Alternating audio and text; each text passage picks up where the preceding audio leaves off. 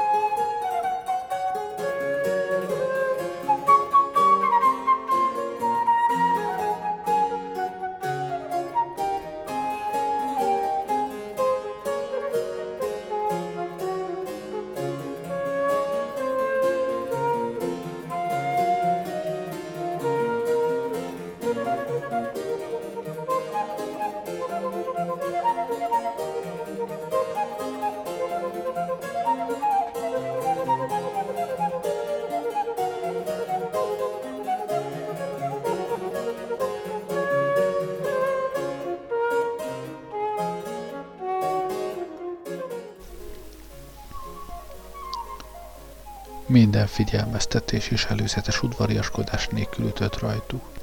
Surrogva, bömbölve csapott le a sorra. Otthonától nem mutatkozott különösebben bátornak, hiába származott ősi király családból. De most majd szétvetette a dű, hisz szinte azt mondhatnunk az otthon a kapujában, s a kincse védelmében hadakozott. Úgy csapott le rájuk a hegyhát felől, mint a mázsás minkű, sivítva, mint a szélvész, s hirtelen, mint az nyila. Az elsőbségről folytatott vita egyszerűbben félbeszakadt. A lovak félreugrottak erre vagy amarra, a lovagok némelyike már is a földön lelte magát. A máhás lovak s a szolgák sarkon fordulta, s futottak, mint a nyúl. Nekik semmi kétségük nem volt az elsőbség felől. Egyszerre folytogató füstfelhő szakadt mindannyiukra, s a sárkány annak a közepéből rontott a sor elejére. Több lovag elesett, még mielőtt a sárkányhoz ünnepélyes kihívást intézhetett volna. Mások meg lovastól dőltek jobbra-balra. Ami a többieket illeti, nekik már a csataményük parancsolt. Megfordult és menekült, akár tetszett a gazdájának, akár nem. A legtöbbjüknek határozottan tetszett. Az öreg szürke kanca azonban meg sem moccant. Talán félt, hogy kitalálja törni a lábát a meredek köves úton. Talán fáradt volt a meneküléshez, vagy a csontjában érezte, hogy egy szájra kapott sárkány szemtől szemben nem olyan veszedelmes, mint hátulról. És ahhoz, hogy a futás hasznosnak bizonyuljon, gyorsabbnak kéne lennie, mint egy versenylónak. Különben is. Ő már találkozott ezzel a fenevérrel, és nem felejtette el, hogyan kergette árkon bokronát odahaza, míg csak ott nem kushat jámborul a falu fő utcáján. Minden esetre szétvetette a négy lábás fölhorkant. Egyet gazda úgy elsápadt, hogy jobban már nem tudott, de ott maradt a lova mellett, hiszen mi más tehetett volna. Így esett, hogy a sárkány, ahogy végigrontott a soron, egyszer csak régi ellenségével találta szembe magát, és a kezében lóbált faroknyesővel. Erre igazán nem számított. Félre libbent akár egy óriási denevér, és lehuppant a hegyoldalra, közel az úthoz. A szürke kanca meg elindult fölfelé, még sántítani is elfelejtett. Egyed gazda visszanyerte a bátorságát, és sietve fülött a hátára. Elnézést mondta, már ne haragudjon, de történetesen nem engem keres. Ugyan, dehogy is, mondta fenevér, kihitte volna, hogy éppen önt találom itt, csak épp, hogy kirepültem egy kicsit. Tiszta szerencsé, hogy összetalálkoztunk, mondta egy gazda. Nagyon örvende? Én ugyanis önt keresem. Mi több? Volna önnel némi elintézni való. Sőt, hogy úgy mondjam, több is. A sárkány szusszantott. Egyet gazda fölkapta a karját, hogy arcát a forró légrohamtól megvédje, s faroknyi eső előre villant veszedelmesen közel a sárkány orrához. Hé, mondta a sárkány, és visszafolytotta a lélegzetét. Megborzongott és hátrálni kezdett, egyszeriben kialudt minden tüze. Remélem nem azért jött jó uram, hogy engem megöljön, vinyogta. Ugyan, de hogy mondta a gazda, egy szóval sem mondtam, hogy meg akarom ölni. A szürke kanca fújt egyet. Akkor, ha szabad érdeklődnöm, mi dolga ezzel a sok lovaggal itt? kérdezte fenevér. Lovagok meg szokták ölni a sárkányokat, ha a sárkányok előbb meg nem ölik őket. Semmi dolgom velük, bánom is én a lovagokat, mondta egyed. Különben is már mind meghalt vagy megszökött.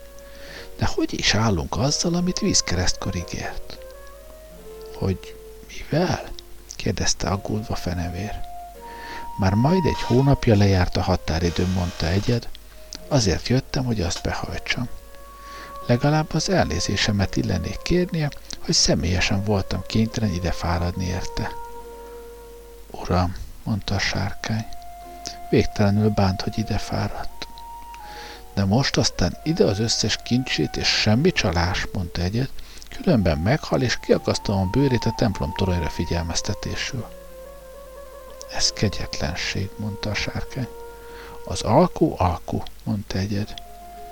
Egy-két gyűrűt, egy pici aranyat talán megtarthatni, hiszen készpénzzel fizetek, kérlelte a sárkány. Egy részpigykét sem, mondta egyed. Ez így ment még egy darabig, alkudoztak, húzakodtak akár a vásárban. De gondolható, mi volt a vége, mert mondhat akárki akármit. Egyed gazda alkuban ritkán maradt alul. A sárkány kénytelen volt hazacaplatni a barlangjába, mert egyet gazda a faroknyesővel egy lépésre tágított az oldala mellől. Az ösvény keskeny volt, kanyargós és merede, alig fértek el egymás mellett. A kanca ott baktatott mögöttük, ugyancsak konterhelt képpel. Fáradtságos út volt, legalább öt mérföld, egy lépéssel se kevesebb. Egyet gazda csak kutyogolt, nyögve és fújtatva, de szemét a sárkányról egy pillanatra le nem vette. Végre a hegy nyugati oldalán odaértek a barlang szájához. Nagy volt, fekete volt és félelmetes. Két bronz kapuszárnya egy-egy vasoszlopon fordult. Erős, büszke fésze, rég elfeledett időkből való, mert a sárkányok nem emeltek várat és nem vájtak bányát, hanem ha tehették, a régi idők hatalmasainak, óriásainak a sírjaboltjaiba, kincses kamráiba vették be magukat. A földmélyi kastély kapuja tárva nyitva állt. Megálltak előtte. Fene vérnek eddig nem nyílt alkalma rá, hogy szökni próbáljon, most előre szökkent, hogy beroncson előlük. Egyed gazda oda csapott neki a kardlapjával. Hóha, mondta. Mielőtt bemenne, egy valamit közölni szeretnék. Ha nem jön ki azonnal, s hoz valami szóra érdemeset, én is bemegyek, és kezdetnek a farkát nyesem le. A kanca fújt egyet. Nem tudta elképzelni, hogy volna a világon annyi pénz, amiért egyet gazda lemenne egymaga a sárkányodújába. De fenevér nagyon is hajlandó volt elhinni, hiszen faroknyeső ott villogott, s olyan élesnek látszott a gazda kezében. S lehet, hogy neki volt igaza, mert a kanca, bármilyen bölcs volt is, még nem fogta fel, hogy a gazdája mekkorát változott. meglovagolta a szerencséjét, és a kétszeri találkozás után már kezdte elhinni, hogy nincs az a sárkány, aki megállna előtte.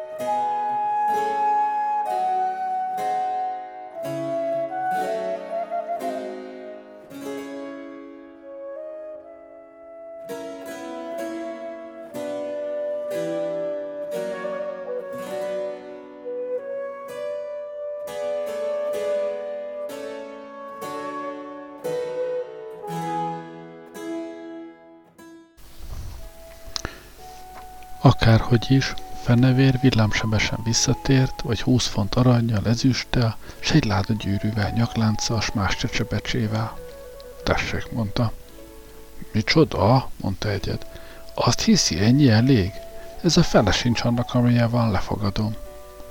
Persze, hogy nincs, mondta a sárkány döbbenten, hogy a gazda így megokosodott, mióta a faluban találkoztak. Persze, hogy nincs, de egyszerre nem tudtam az egészet kihozni. Kétszerre se, az biztos, mondta egyed. Gyerünk befele és nyomás kidek kétszer ilyen gyorsan, különben kóstolót kap a faroknyesőből. Csak azt ne jajdult fel a sárkány, és már tűnt is el, és tűnt elő kétszer olyan gyorsan. Tessék, mondta, s írdatlan súlyú aranyat meg két láda gyémántot rakott le egyed elébe. No még egyszer, mondta a gazda, és ügyekezzé. Ez kegyetlenség, mondta a sárkány, ahogy visszafordult. A szürke kancát elfogta az aggodalom. Csak azt tudnám, ki fogja ezt az égtelen súlyt hazafuvarozni, gondolta, és egy hosszú, szomorú pillantást vetett a zsákokra, ládákra. A gazda kitalálta a gondolatát. Sose félj, jányom, mondta, majd ezzel a rusnya féreggel cipeltetjük haza. Kegyelem árva fejemnek, mondta a sárkány, aki meghallotta a gazda szavait, mikor épp harmadszorra fordult, minden eddiginél nagyobb teherrel, töménytelen zöld és vörös tűzű drága kővel. Kegyelem árva fejemnek, már abba is majd belehalok, ha ezt mind nekem kell a hátamra vennem, de ha egy zsákkal több, akkor se bírom el, ha beledöglök. Tehát még marad bent, ugye? kérdezte a gazda. Maradt, mondta a sárkány. Annyi, hogy még megőrizzem a becsületem. Ritka csuda, de majdnem igazat beszélt, és mint kiderült, bölcsen tette. Nagy jó uram, ha a maradékot meghagyja nekem, folytatta ravaszul, örökké a barátja leszek, és ezt a rengeteg kincset mind a kegyelmet házába viszem, és nem a királynak. És mi több, segítek, hogy megtarthassa, mondta. A gazda a bal kezével elővette fofpiszkálót, s jó egy percig keményen gondolkodott. Egye fene, jelentette ki végül, ami dicséretre méltó józanságra vallott. Mert ha lovag, a teljes ákmányhoz ragaszkodik, s ezzel átkot hoz magára. Hisz több, mint valószínű, ha fenevér sarokba szorítja és kétségbejti, az szembefordul vele. Sar faroknyeső ide, faroknyeső oda, verekszik életre halára. Akkor pedig ő, ha oda nem vész, a tulajdon málhás jószágát kénytelen levágni, s ott kell hagyni a hegyek közt a sákmánya java részét. Nos, ebben maradtak. A gazda minden zsebét megtömte drága kövekkel, mert biztos, ami biztos, és a szürke kanca hátára is rakott némi terhet. A többit ládába, ságba rakva mind fölkötözte fenevér hátára. A végén a sárkány már úgy festett, mint egy királyi bútor szállítókocsi. Arra, hogy elröppüljön, semmi módja nem volt. Túl volt elhelve hozzá, s egyed a szárnyait is lekötözte. A kötél végül is nagyon jól jött, gondolta, és áldotta a papot. A sárkány, pöfögve, tüzet fújva nekiindult, nyomában a kanca és a gazda, kezében a csillogó és fenyegető Cody Mordax. Ét nem volt tréfa.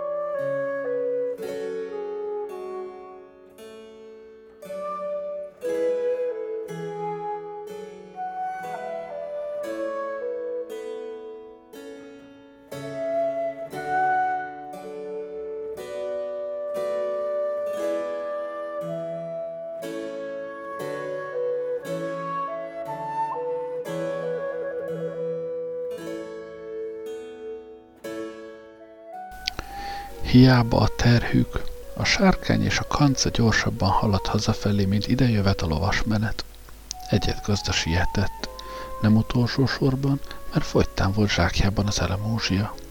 Megfene vérben sem bízott, amióta megszegte ünnepélyes és szigorú esküvéseit.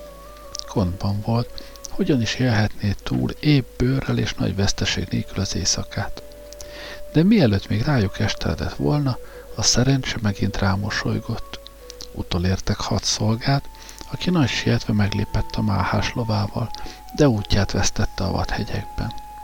Féltében és meglepetésében a hat hat felé futott, de egyet utánuk kiabált. Hé, fiúk, gyertek vissza! Dolgom van a számotokra, és tisztességgel megfizetlek, amíg ebből itt futja. Így hát mind a szolgálatába léptek, és örültek, hogy van, aki vezeti őket és azt remélték, tán a bérüket is rendszeresebben kapják, mint eddig szokták. Tovább vonulta. Hét ember, hat málhásló, egy kanca meg a sárkány. Egyed már-már nagy úrnak érezte magát, és kitülesztette a mellét. Megállni, amennyire csak lehetett, ritkán álltak meg. Éjszakára egyet szöveghez kötötte ki a sárkány mind a négy lábát, és felváltva három-három ember előrisztette és a szürke kanca is nyitva tartotta a fél szemét, mert hát ha a szolgák maguk is valami rosszban törik a fejüket. Negyedik nap megérkeztek országuk határába, s jöttük akkora csodálkozást és izgalmat keltett, amilyet még nem igen látott a két tenger köze. Az első faluban, ahol megállta, elhalmozták őket étellel, itallal, s a legények fele csatlakozni szeretett volna a menetükhöz. Egyet kiválasztott közülük tizenkettőt. Jó bért ígért nekik, és megvette számukra a legjobb hátas lovakat, amiket kapni lehetett. Egyre rátartibb lett.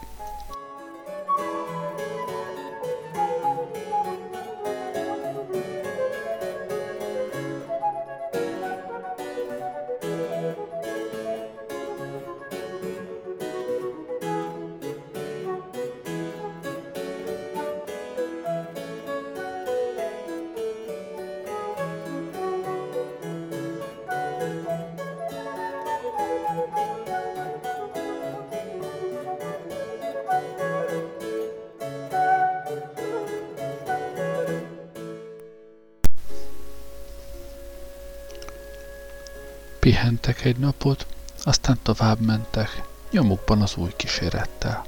Ének szóval zengték egyet dicsőségét, hevenyészett énekekkel igaz, de neki azok is tetszettek.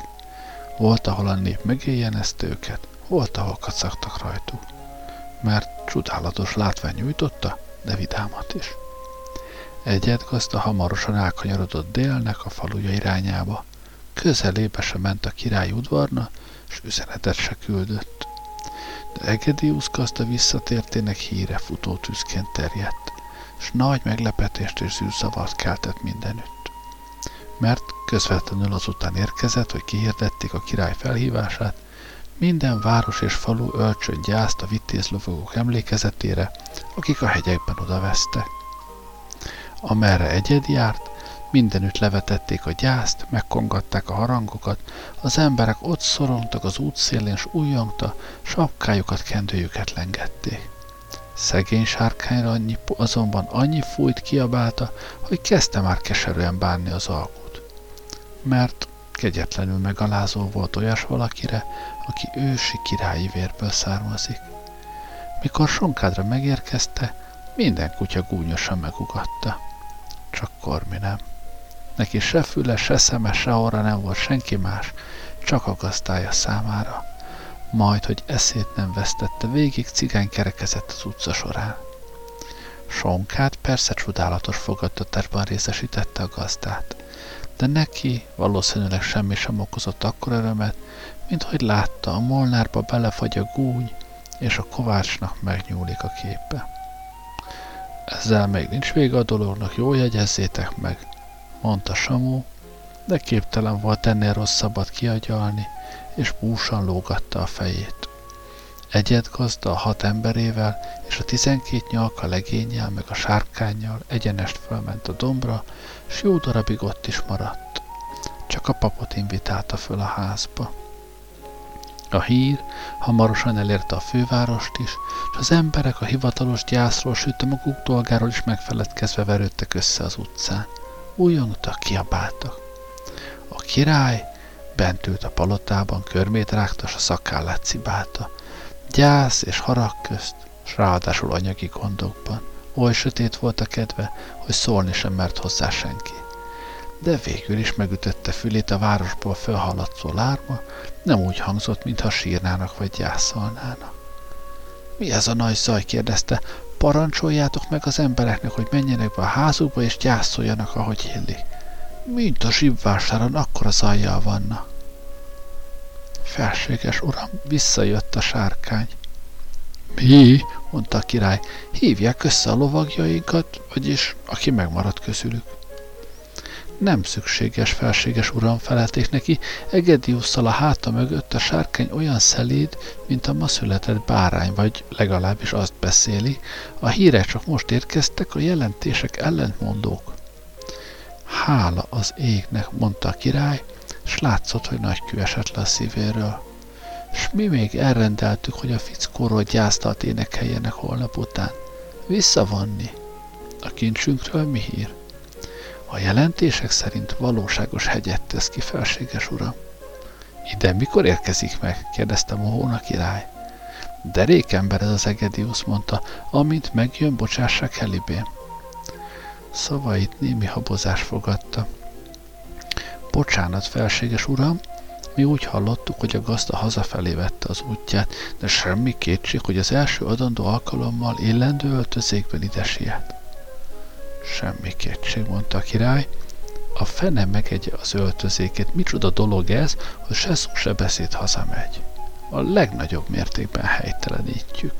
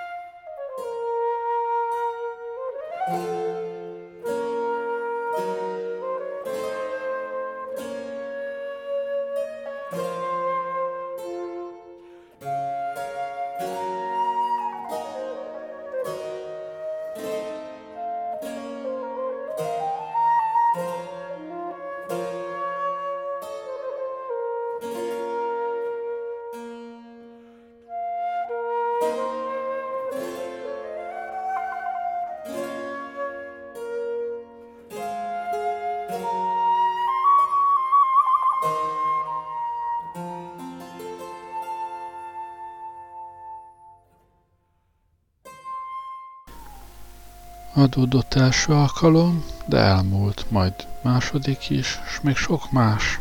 Igen, Egyed gazda már jó egy hete, vagy még régebben odahaza volt, de egy szó nem so, annyi hír nem érkezett felőle. Tizedik nap a király már robbant dühében.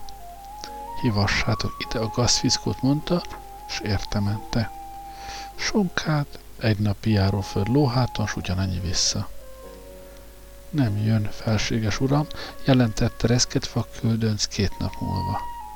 Menj, dörgős mennykő, mondta a király, megparancsoljuk, hogy legyen itt jövő kedden, különben élete fogytáig börtönbe vettetjük. Bocsánat, felséges uram, de akkor se jön, jelentett az elkeseredett küldönc, amikor kedden egymagában megérkezett. Tízezer mennykő, mondta a király, vessétek börtönbe helyette ezt a fickót. Küldjetek katonákat, és vasra verve hozzátok elibém azt a bókrist, bömbölte azoknak, akik ott álltak körülötte.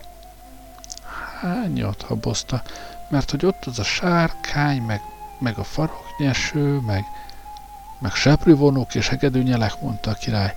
Elővezettette fehér lovát, oda rendelte a lovagjait, már aki megmaradt, meg egy századnyi állig felfegyverzett talpast, s elvonult áldászharaggal. Mindenki kiszaladt, hogy megbámulja. Ám egyed gazda már nem csak a vidék hőse volt, hanem az ország kedvence is, és az emberek nem mélyenezték meg a lovagokat és a katonákat, bár a király előtt még csak-csak kalapot emeltek. Minél közelebb értek Sonkáthoz, annál komorabb volt a kép. Némelyik faluban még az ajtókat is bezárták, s egy arcot sem lehetett az utcán látni. Ekkor a király izzó dühe hideg haraggá változott. Mire a folyóhoz ért, amelyen túl sonkád és a gazdaház állt, arca már teljesen elkomorult. Azon gondolkodott, hogy felperselteti a falut. De egyed gazda ott volt a hídon, szürke kancája nyergében, kezében faroknyesővel, és sehol egy lélek, csak kormi az út közepén. Jó reggelt, uram! Köszöntette egyed, nagy vidáman, meg se várva, hogy a király szólítsa előbb. A király hidegen szemügyre vette. A modorod méltatlan rá, hogy elébénk állj, mondta, de ez nem mentség arra, hogy ne jöjj el, ha hívatunk.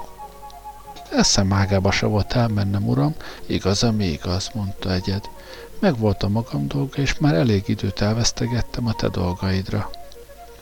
Tízezer mennykő kiáltotta a király, megint csak izzó dühében. Pokolba veled és az arcátlanságoddal, jutalomra ezek után ne is számíts, szerencséd van, ha föl nem köttet le. Már pedig fölköttetlek a he- e helyt, és azon nyomban bocsánatot nem kérsz, s kardunkat vissza nem adod. Hogy? kérdezte egyed. A jutalmam már megkaptam, azt hiszem. Ki, amit talál az övé, mi felénk ez járja. A faroknyeső meg azt hiszem jobb helyen van az én kezemben, mint a te embereidében. Mellesleg, minek ide ez a sok lovag és katona? Ha látogatóba jöttél, kevesebből is szívesen látunk. Ha értem, sokkal több is kevés. A király nyelt egyet, a lovagok elvörösödtek és lesütötték a szemüket. A katonák közül egyik másik elvigyorodott, hisz a király háttal állt nekik. Ide a kardom, kiáltott rá a király, hangjára találva, de a fejedelmi többesről megfeledkezve. Ide a koronád, mondta egyed. Döbbenetes kijelentés. Ilyet még senki se hallott, mióta fönnáll a középső királyság. Menj, dörgős mennykű, fogjátok el és kötözzétek meg, kiáltotta a király jogos és elviselhetetlen haragjában. Mit áldogáltok itt? Fogjátok el, vagy vágjátok le? A katonák immelámmal elindultak. Baj, baj, baj, csaholt a kormi. Ebben a pillanatban a sárkány kibújt a híd alól. Eddig ott hevert elbújva, mélyen a vízben, csak nem látszott a meredek parttól. Gőzölgött szörnyűségesen, mert több hordó vizet megivott. Egyszeriben sűrű kött támadt, csak a sárkány vörös szeme izzott át rajta. Takarodjatok haza, bolondok, bömbölte, különben széttéplek titeket. A hegy hágóján lovagok kiült holteste hever, és mindjárt a folyóban is fog még annál is több. A király lovaié, a király katonáié, mennydörögte. Majd előre szökken, s karma a király fehér lovát érte. Az úgy vágtatott el, mint az a bizonyos tízezer mennykő, amit a király orgyakra nem legetett. A többi ló utána lélekszakadva, némelyikök már találkozott a sárkányjal, s nem szívesen gondolt vissza rá. A talpasok is szedték a lábukat, ki merre látott, csak sonkát felé nem. A fehér lovat csak karcolás érte, nem futott messzire, a király visszafordította. A lovának ura volt, az biztos, senki sem mondhatta, hogy a föld kerekén bárki embertől vagy bármi sárkánytól megijedne. Mire visszatért, a köd már eltakarodott, akár a lovagjai és a katonái valahányan. Így, hogy a király egy számaga szólt egy keménykötésű paraszthoz, akinek kezében ott villog a farkas, faroknyeső, mögötte meg ott a sárkány, másként festett a helyzet. De szóval nem sokra ment. Egyet gazda megkötötte magát, engedni nem engedett, de harcolni sem volt hajlandó. Bár a király kihívta párviadalra, ott helyben és az anyjamban. Hogyan már nevetett a gazda. Menj haza és hűlj le, nem akarlak megbántani, de a legokosabb, ha elmégy. Ezért a rusnya féregérit nem állok jót. Ég veled. Így ért véget a sonkádi csata.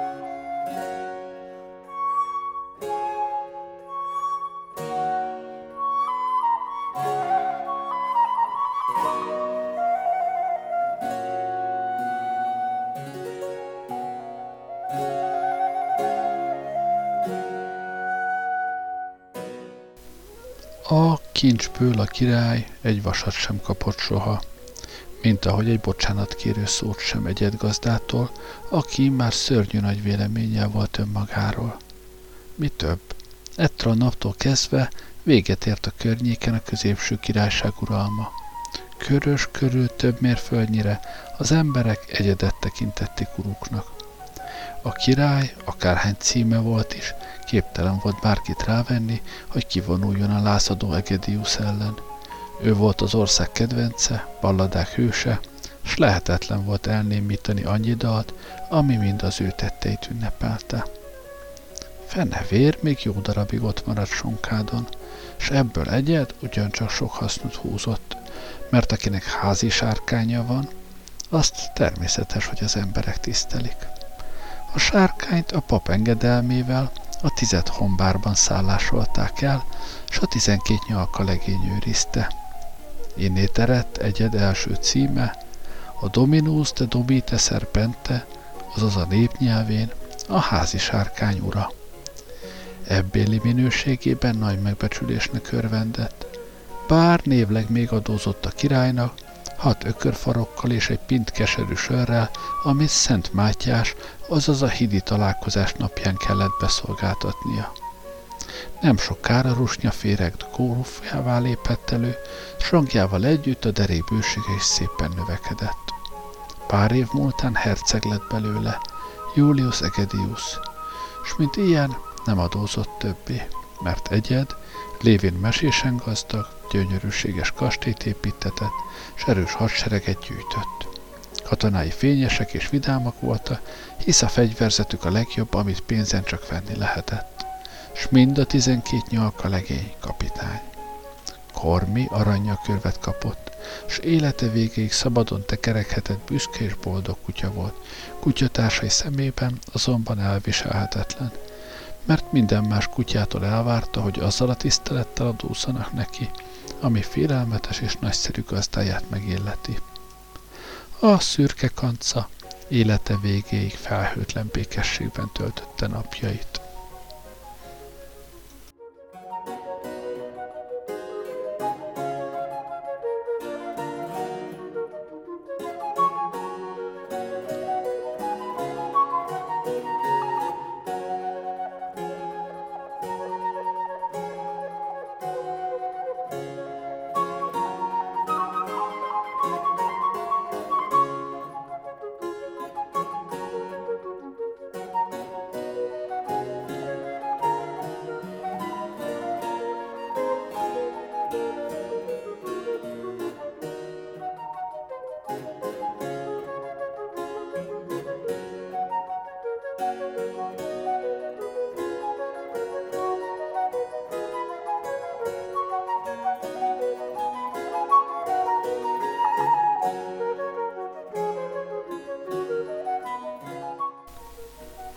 Egyet persze király lett végül, kis királyság királya. Sonkádon koronázták meg, Egedius Draconarius néven, de gyakrabban emlegették öreg sárkányvadász egyed néven, mert udvarában a népnyelve járta, s ő, ő se tanult meg soha latinul. Feleségéből terebélyes és méltóságteljes királyné vált, aki szigorúan ellenőrizte a háztartási számadásokat. Ágot a királynét nem lehetett megkerülni, vagy legalábbis hosszú útba telt. Egyed tisztes öregkort ért, ősz szakálla a térdéig csüngött, udvara, ahol néha még az érdem is elnyerte jutalmát, minden tiszteletet megérdemelt. Új lovagrendet is alapított, a drakonáriusok, azaz népnyelven a féregőrzők rendjét. Lobogójuk a sárkány jelét viselte, a tizenkét nyalka legényből váltak a rend rangidős tagjai. Ismerjük be. Egyed nagy részt a szerencsének köszönhette fölemelkedését, bár ahogyan hasznát vette, abban némi bölcsesség is megnyilvánult. Mind szerencséjét, mind bölcsességét megőrizte élete végéig, barátai és földiei igen nagy javára. A papot bőkezően megjutalmazta, még a Molnár és a Kovács is megkapta a maga részét, mert egyed megengedhette magának, hogy nagy lelkű legyen. De azután, hogy királyá lett, szigorú törvényt hozott a gonosz jóslatok ellen, és az őrlést királyi kiváltsággá tette. A kovács szakmát változtatott, elment temetkezési vállalkozóna, a Molnár azonban alázatosan szolgálta a koronát. A papból püspök lett, Székét a Sonkádi templomban tartotta, amit kellően kibővítettek. Akik ma az egykori kis királyság területén élnek, bizonyára megtalálják e történetben egyik-másik falujuk vagy városuk nevének hiteles magyarázatát. Mert akik ilyen kérdésekben járatosa, azt állítják, hogy Sonkád, az új királyság székvárosa, a közkeletű Sonkád ura meg házi sárkány urából idővel sárkány urává rövidült cím észrevető, ész érthető összeolvadása révén Sárkánd néven vált nevezetessé. A palota, amit Sárkántól négy mérföldre északnyugatra a féregőrzők rendje egyed és fenevére első találkozásának helyén emelt, szerencséje és vagyona megalapozásának emlékére a kis királyság idején, a királyság neve és címere állata után az aula Drakonária, népnyelven rusnya féregd, utóbb csak féregd nevet viselte. A tájkép azóta sokat változott, területén királyságok születtek és szűntek meg, erdőket írtottak ki és folyók változtatták megfutásukat, és csak a dombok maradtak ugyanazok, bár azokat is koptatta az eső meg a szél. Ez a név viszont fennmaradt, bár ma Fürednek hívják, én legalábbis úgy hallottam. Manapság már a falvak sem olyan rátartiak. De abban az időben, amelyről ez a monda szól, még féregd volt és királyi székhely, és a sárkányos lobogó lengett a fák fölött. Lakói jól éltek, s vidáman, amíg faroknyeső a föld fölött volt.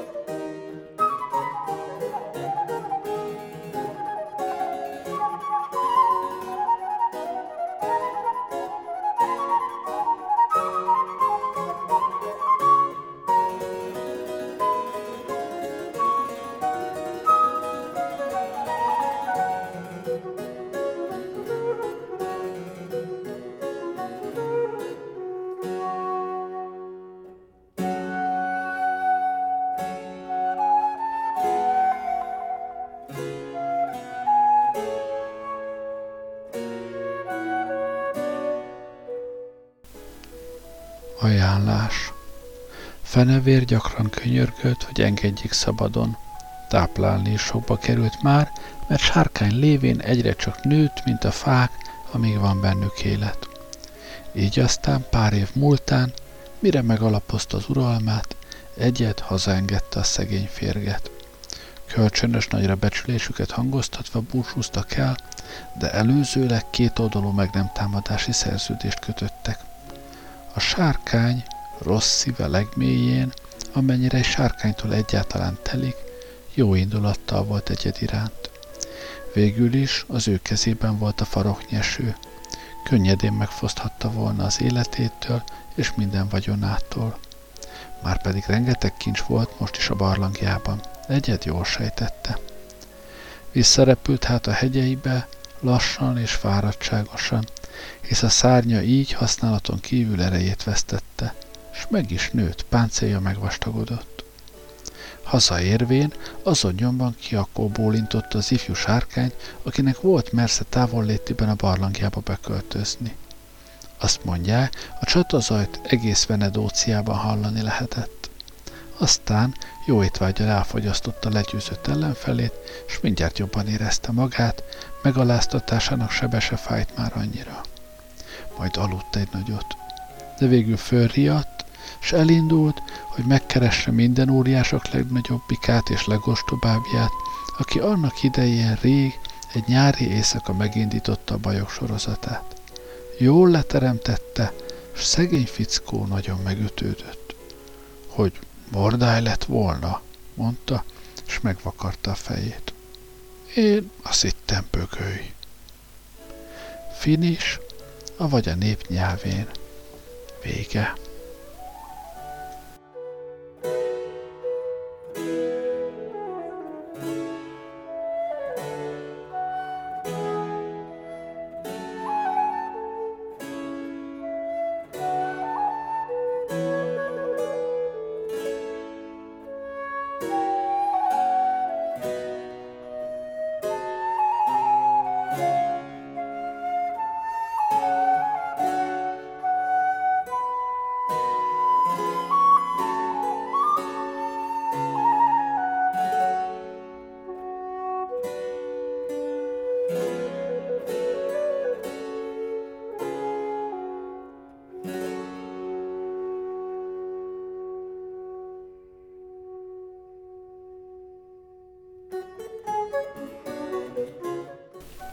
A vége, fussa vére, de azért gondolkodjunk el egy, egy percre, hogy milyen érdekesen is végződött ez a történet.